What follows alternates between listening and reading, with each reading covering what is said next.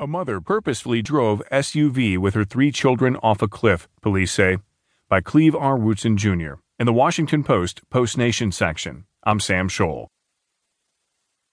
Investigators have spent a year mulling every possible reason Noel Bankhead's SUV might have sped over a 50 foot cliff and plummeted into an Idaho reservoir on a Tuesday morning in June, killing the mother and her three children.